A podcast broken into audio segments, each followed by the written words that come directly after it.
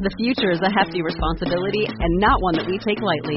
But then, taking things lightly has never been what Hefty is about. That's why we've created the Hefty Renew program that turns hard to recycle plastics into valuable resources like park benches and building materials. To participate, simply fill up an orange Hefty Renew bag with accepted items, tie it up, and drop it in with your regular recycling. That's it. It's that easy. It's time to rethink recycling with Renew. Particular valued resources may vary by geography. More info available at heftyrenew.com. Welcome to Season 5 of the Agile Brand with Greg Kihlstrom, where we talk with enterprise and technology platform leaders about the people, processes, and platforms that make marketing and customer experience successful, scalable, and sustainable. This is what creates an Agile brand. I'm your host, Greg Kihlstrom, advisor and consultant for Fortune 1000 marketing and CX leaders and teams as principal and chief strategist at GK5A, and best-selling author, keynote speaker, entrepreneur, and Agile certified coach. The Agile Brand podcast is brought to you by TEKsystems, an industry leader in full stack technology services, talent services, and real world application. For more information, go to teksystems.com. To sign up for the Agile Brand newsletter and get the latest insights and articles on marketing technology and CX, or to purchase a copy of my latest book, House of the Customer, go to gregkihlstrom.com. You can also find all my books on Amazon and other retailers. And now on to the show. I'm here in Durham, North Carolina at the 2023 CXPS, that's Client Experience for Professional Services Conference. Today we're going to talk about CX and professional services and some of the unique challenges and opportunities. To help me discuss this topic, I'd like to welcome Tammi Nagucki, Principal Marketing and Client Experience at Environmental Design Group. Uh, Tammi, welcome to the show. Thank you, Greg. It's good to be here. Thank you for inviting me. Yeah, looking forward to talking about this with you and enjoying the conference so far. Why don't we start by you giving a little background on yourself as well as what you're currently doing at Environmental Design Group? Sure. So I have a marketing background. That was uh, my passion and what drove me into the AEC industry, sort of by accident. But getting into the marketing space uh, made it seem a little bit more comfortable.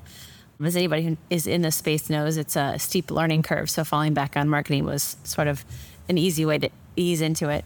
But then shortly after being in this industry, I met Blake and Ryan at a Zweig conference and immediately became immersed in client experience and all things client experience. And with their help, launched our company's first client experience program about two two and a half years ago. Wonderful.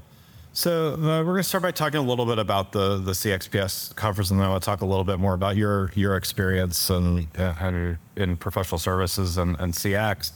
Is this your first time at the at the CXPS conference? This is my second year. Great, great. So, what are you seeing? You know, from maybe this year till uh, to last, like any any changes or any anything that you're noticing in the in the industry? You know, it's funny. Last year, I don't think we would have even thought about talking about AI, and this year it seems to be the buzzword that's yeah. popping into every session. Yeah. So that's kind of a an indication of how quickly things are changing in our industry. It, certainly, that's happening for everybody, but our industry tends to be on the slower end of adoption for some of those things. So it's exciting to hear people start talking about things like AI and wanting to be on the cutting edge of that. Yeah, man. God, any Anything else that seems to be uh, prevalent or kind of popping up, or, or, even that you're looking forward to hearing more about? You know, there's always some common themes that run through this conference. Yeah. You know, communication is always number one, and from a marketing chair, that's what we like to hear people talking about. Is more and more communication is going to help the product, the project experience, and the client experience. But you know, with this conference in particular, we're really leaning on one another for ideas and how things are working and trying things out and you know what's working for one company might work for our company or some of the lessons that I've learned can help someone else from tripping or something you know that they're planning for the next year. So really, it's it's a lot about lessons learned for for me anyway. Uh, the technology is great, but really knowing that I can take something back from this conference that I can immediately implement and know that it'll have a high chance of success is what's really important. Yeah, right. What are you looking forward to most this year at the conference? We're we're about like a day in, right? So we're kind of in the middle, but yeah.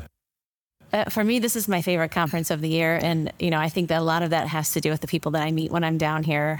The group that was down here last year is, you know, the core group is still here again this year. So, familiar faces and friends that we met last year, and reconnecting with old old friends in our industry, especially, it's built on relationships, which is why client experience works so well. So when we come down here and we get to experience more of those relationships outside of work, it's kind of nice. Nice, nice. That's great.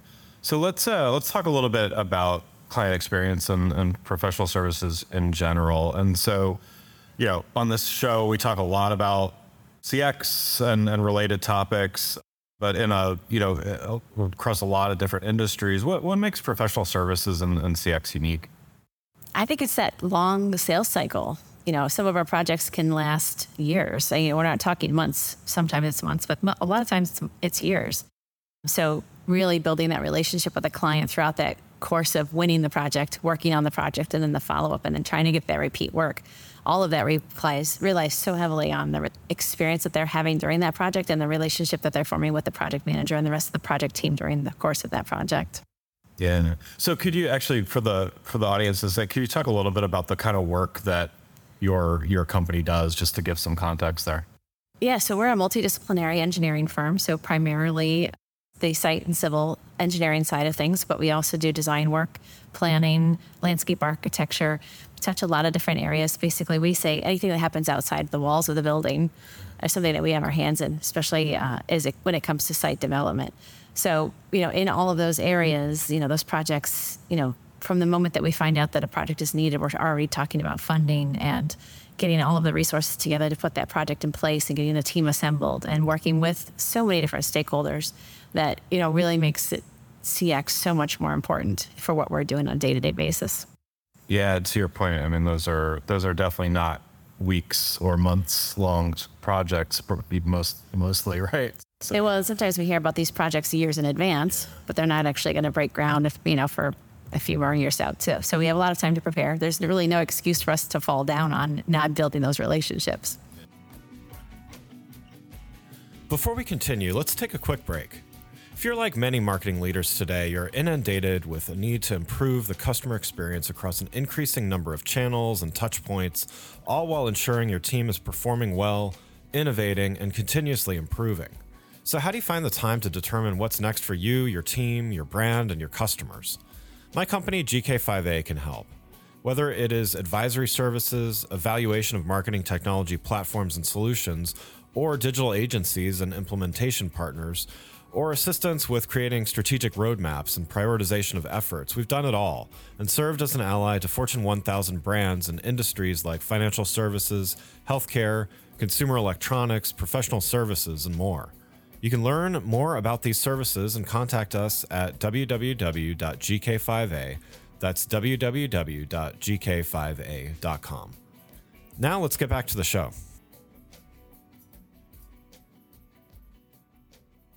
So, as as you've mentioned, professional services, it's a very relationship driven business. Is CX as a practice a relatively new thing in your, you know, in your particular industry? Uh, it just hasn't been acknowledged as such, or you know, what do you think there's a grow a growing, you know, acknowledgement that CX is really important? It's how is this kind of growing and evolving in you know in your industry? Yeah. So looking at it from a marketing perspective, we can look at the major brands outside of our industry. So you look at like we're staying at a Marriott. So the Marriott is a great example. Southwest Airlines is another one. So you look at the big brands and what they're doing. They've been providing experiences or experiential marketing for decades. And that's really what their companies are built on. And when I stepped into my role in the AEC industry, it was really, it kind of felt like cheating. I was taking ideas that were already t- tried, tested, and true in commercial brands and bringing them into the service industry, which was it immediately differentiates us in this industry when we start applying some of those commercial brand B2C or uh, B2C um, concepts for marketing into the B2B world. You know, you're differentiating yourself. You're already jumping out ahead of your competition. Yeah. So, from the client perspective, then you know they've got they've got a number of choices. I mean, there's you have competition, just like any any business does. How do you, you know, client experience? I would imagine the the biggest differentiator is once you start working, or even once you start interacting, or whatever. How do you differentiate? How do you let potential clients know the experience they can expect before they ever, you know, how do you get in the door? In other words, with client experience, like is is it a kind of like the tip of the spear kind of sales thing, or is do you have to hire you to kind of experience that? I think that's an interesting question. And, you know, for our firm, when we talked, we started talking about bringing CX into the fold.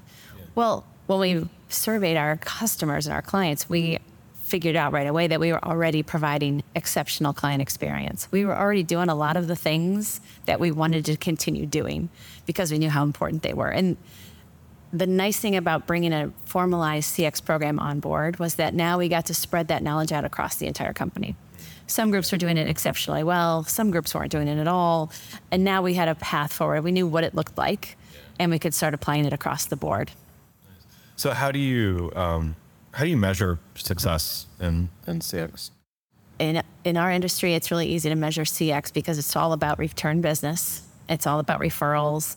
If we've built the relationship the way we thought we did, we're already getting invited back to the table for the next project, or we're being referred to other municipalities, other clients, other private, public clients to do work in the similar areas.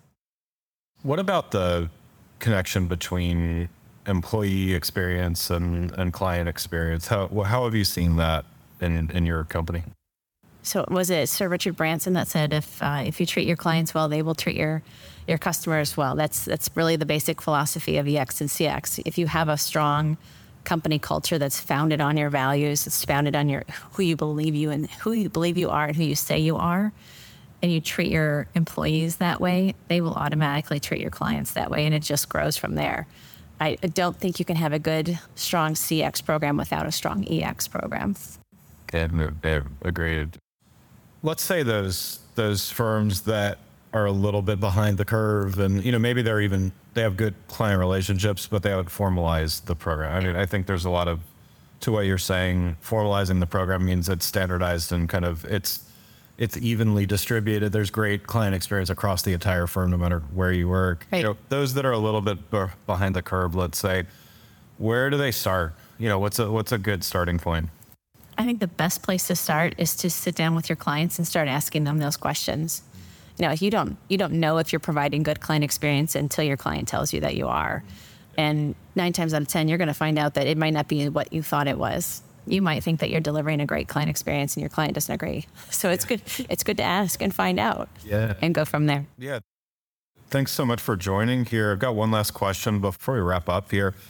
So in your in your firm, it sounds like you're you know, if we're if we're on the maturity scale of of, of client experience, you know, fairly far along, and and uh, obviously there's always room for for any organization to yeah. grow. But what do you what's next for you? You know, what what do you see as the next kind of the next stage that would be helpful to both the business as well as as your clients?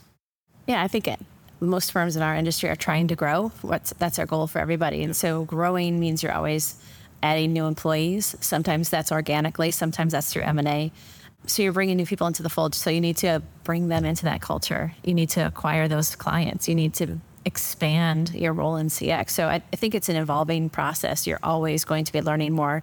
You're going to be learning what's more imp- what's important to those new clients, to those new employees. So I think it's an everyday challenge, and it's something that you really have to stay on top of. I would recommend not doing too many initiatives at one time.